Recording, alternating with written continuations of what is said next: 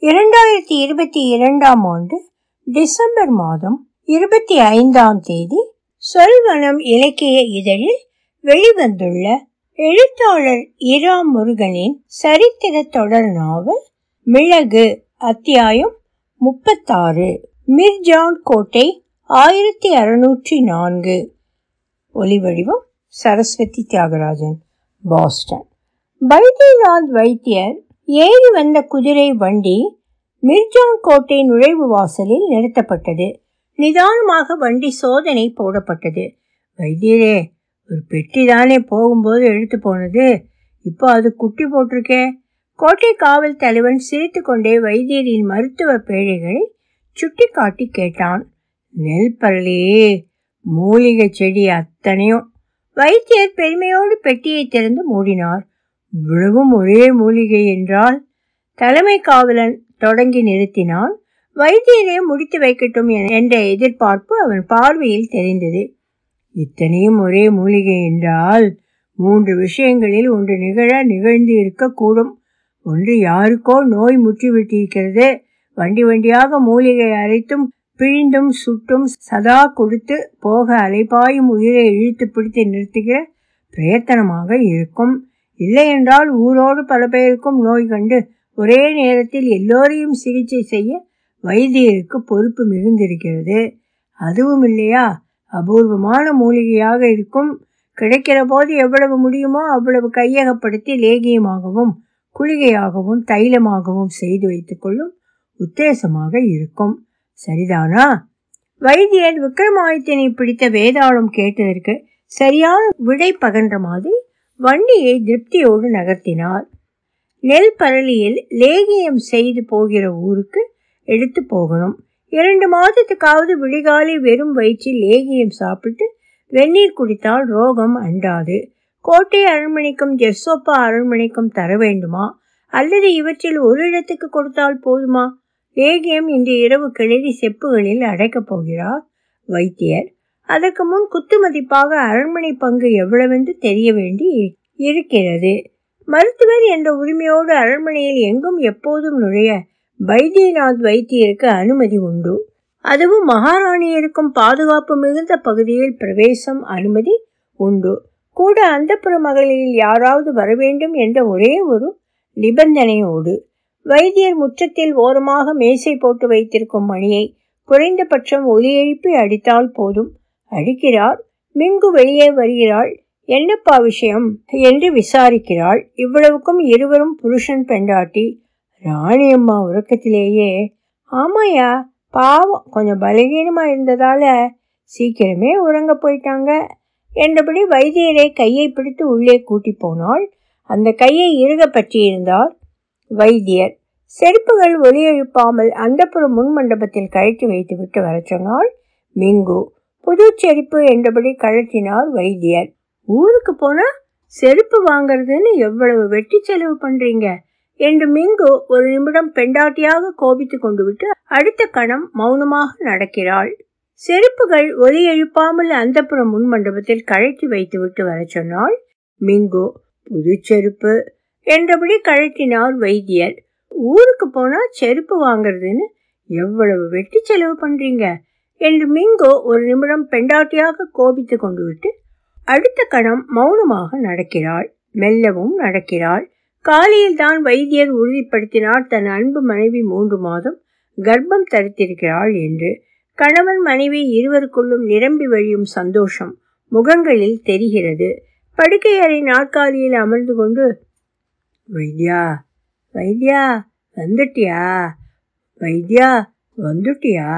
ஒரு மடங்கு ஏதோ இலைத்தழையோடு வந்துட்டு இருந்தியே ஜன்னல் வழியா பார்த்ததுமே அப்படியே குதிச்சு ஓடிடலாம்னு தோணிச்சு. அத்தனையும் எனக்கா? பொய் கோபமும் பொய் பயமுமாக கேட்டாள் மிளகு ராணி. ஐயோ அம்மா இத்தனையும் ஒரே நாளில் சாப்பிட வேணாம். என்றபடி வைத்தியர் நாடி பிடித்து பார்க்க அனுமதி கேட்டார். பிடிச்சு பாரு அடுத்த மூலிகை கொடுத்து பரீட்சிக்கணுமே நீ. என்கிறாள் அடுத்த சிரிப்போடு. சீராக வரும் நாடி அவருக்கு திருப்தியை கொடுக்கிறது. அம்மா வைத்தியன் பேச்சு நேரம். மற்றவங்க இருக்கலாமா? மிங்குவை பார்த்தபடி கேட்கிறார் அவர். ஏன் மிங்கு தானே இப்போ இல்லைன்னா ராத்திரி தனியாக இருக்கிற போது அவகிட்டே சொல்ல போகிறேன் அரண்மனை ரகசியம் அங்காடி பரசியமோ? என்னவோ வைத்தியன் வீட்டிலே பரசியம். சரியாடி மிங்கு. மிங்குவை பார்த்து புன்னகைக்கிறாள் மகாராணி. அம்மா நீங்கள் பயணத்துக்கு நெல்பரளி மூலிகை எடுத்து போகலாம்னு சொன்னோம். ரெண்டு மாதம் வருமா? பத்து சிமிழ் போதும். தினம் மறந்துடாமல் விடிய ஐந்து நாள் முன்பு வெறும் வயத்தில் சாப்பிடணும். நினைவு வச்சுப்பீங்களா? வைத்தியம் கேள்விக்கு பதில் தேடி சென்ன மகாராணி முகத்தை பார்த்தான். மறந்துடுவேன். வயசும் வேற ஆகிட்டு இருக்கு அதனால கூடவே கூட்டி போகலாம்னு இருக்கேன். எல்லா வேலையும் முடிச்சு கட்டிட்டு வந்துடுறேம்மா. காசியோ ராமேஸ்வரமோ அயோத்தியோ துவாரகையோ லிஸ்பனோ லண்டனோ நான் கவனிச்சுக்கிறேம்மா. வைத்தியர் உற்சாகமாக சொல்ல சென்னா சிரித்தாள். உன்னை கூட்டி போறதா எங்கே? சொன்னேன். மிங்கு என்னோடு வருவா. என்று வைத்தியரின் ஆச்சரியத்தை கலகலவென சிரித்து ரசித்தபடி சொன்னாள் சென்ன தேவி மகாராணி.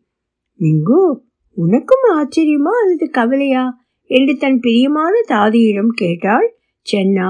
வந்து மிங்கு நாணுகிறாள். என்ன? மூணு மாசம் கர்ப்பமா இருக்கே? அதானே? பலமாக சிரிக்கிறாள் சென்னா இப்போது. மிங்கு சொல்லிட்டாளா? நான் வந்து சொல்லியிருக்கணும் மன்னிக்கணும் மகாராணி. இன்னைக்கு தான் உறுதிப்படுத்தினோம். என்று வைத்தியர் கைகோப்பி இருக்கிறார் நீ வைத்தியனா கண்டுபிடிக்க நாள் அதிகமாகலாம் நான் தாயாக மூத்த பெண்ணாக கண்டுபிடிக்க ஒரு மணி நேரம் கூட ஆகாது.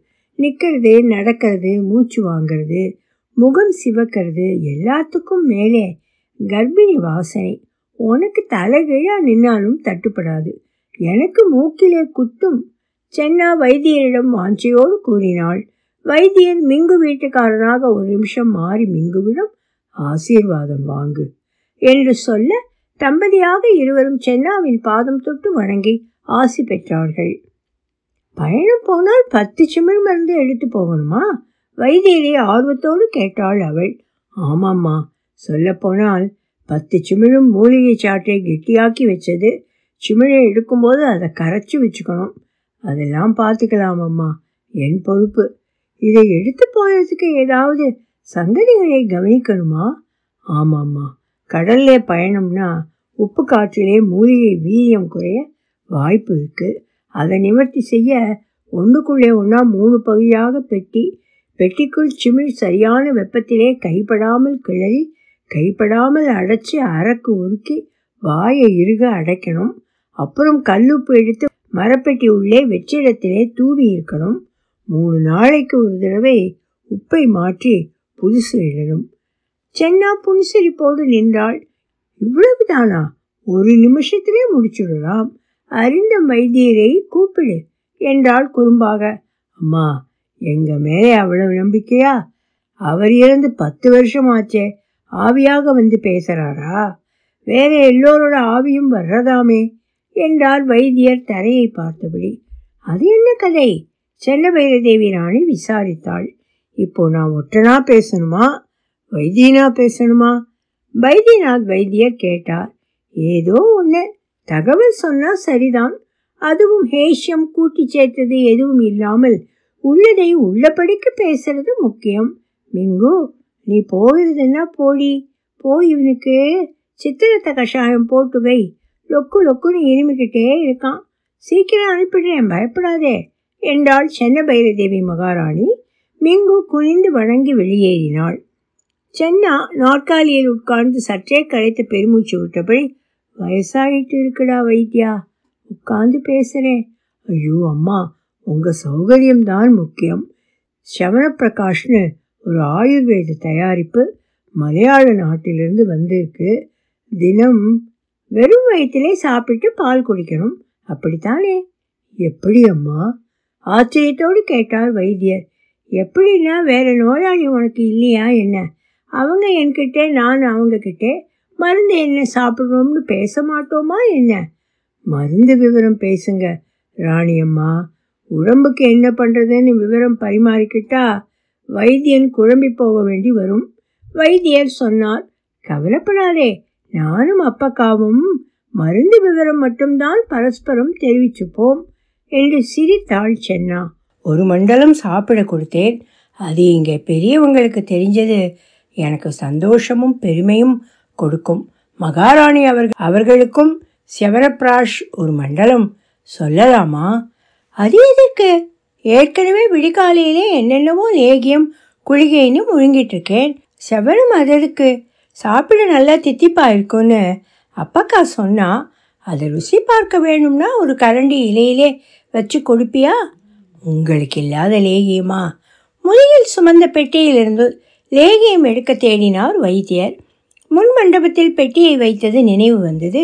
போய் எடுத்துட்டு வரேம்மா என்றார் அவர். இங்கேயே இரு மிங்குவை கூப்பிடுறேன். அவள் நான் இன்னும் அழுத்தமாக வீட்டுக்கு போடின்னு சொன்னாதான் போவா.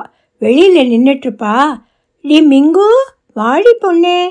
படுக்கை அறை கதவு சற்றே திறக்க மிங்கு தயக்கத்தோடு உள்ளே எட்டி பார்த்தாள். அவள் கையில் வைத்தியர் முதுகில் சுமந்து போகும் பெட்டி இருந்தது. செவரப்பிராசம் சாப்பிடத் தொடங்கும் போதே ஒரு நிமிஷம் ராணியம்மா நிறுத்தி ஓட்ட ஓட்டமாக சமையலறைக்கு போய் ஒரு குவளை காய்ச்சின பாலோடு வந்தாள் மிங்கு. சின்ன சிரிப்போடு அதை பருகினாள் சென்னா. எந்த எந்த பிசாசெல்லாம் இங்கே இருந்து அழைக்குது? எந்த எந்த பிசாசு எல்லாம் வேற எங்கே இருந்து இங்கே வருது? உடம்பு இல்லாத ஆவி நிஜமாகவே வருதா? இவங்க கிட்ட பேசு. அல்லது இவங்க கூடி உட்காந்து பேச அது ஒரு சாக்கா? மிங்கு வெளியே போகும்போது கதவை மெல்ல அடைத்து போனாள் அவள். வைத்தியர் நாற்காலிக்கு அருகே தரையில் உட்கார்ந்து கொண்டார். அம்மா கால் வீங்கி இருக்கே என்று கரிசனத்தோடு கேட்டபடி சென்னாவின் கால்களை மடியில் தாங்கி மெல்ல பிடித்து விட்டபடி பேசினார் வைத்தியர். ஆப்பிரிக்கா கண்டத்திலே நன்னம்பிக்கை முனை அருகே இருந்து வந்த ஒரு வயதான மந்திரவாதி ஏற்பாடு செய்ய மிட்டாய் கடை ரோகிணி அம்மா கடை மாடியிலே நடக்கிறது. இந்த ஆவியோடு பேசுறது. இங்கே இல்லை. ஒன்னாவரிலே ரதவீதி இனிப்பு கடை இருக்கே. அந்த கடை மாடியிலே. ரோகிணி அம்மா இருக்காங்க கூட்டத்திலே. அப்பக்கா மகாராணியோட கணவர் வீர நரசிம்மரும் உண்டு லிஸ்பன்லேருந்து India China Indo China Siam Burma சுற்றி பார்த்துட்டு போக வந்த ரெண்டு தேசாந்தரி போர்த்துகீஸ்காரங்க உண்டு.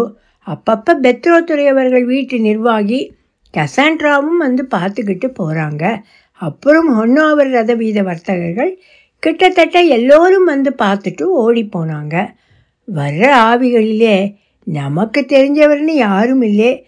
மகாராணியோட அப்பா மகாராஜா வரமாட்டேன்னு சொன்னதாக சொன்னாங்க. உண்மையான்னு தெரியலே. இவ்வளவு பேர் தானே ஆவியை அழைக்க வந்து கூடுறவங்க? ஆமாம்மா.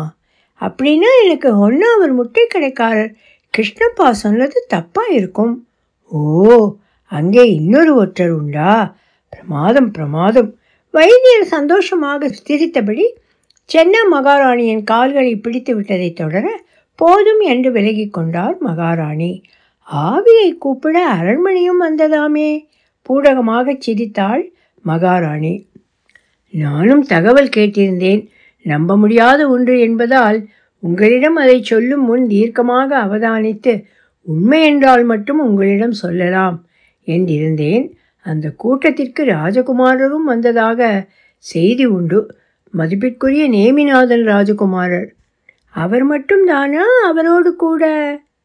பாதியில் நிறுத்திவிட்டு பார்த்தார் மகாராணி. இல்லையம்மா அவர் மட்டும்தான் மதிப்புக்குரிய ரஞ்சனாதேவி இளவரசியார் வரவில்லை. அப்புறம் கௌடி ஹோ பிரபு வந்திருந்தார் கசாண்ட்ரா வந்திருந்தார் பிடவை கடைக்காரர் சந்திரையா வந்திருந்தார் அவர்தான் தகவல் கொடுத்தவர்.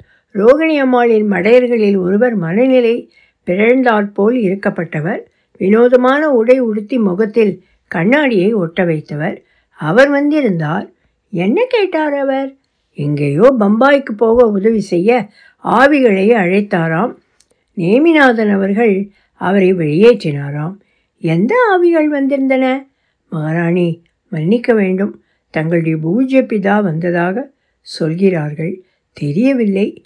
ஒரு மணி நேரத்தில் தொந்தரவுப்படுத்தும் ஆவிகள் வந்து தாறுமாறு ஆக்கியதால் கூட்டம் கலேபரமாக முடிந்தது என்று தெரிகிறது.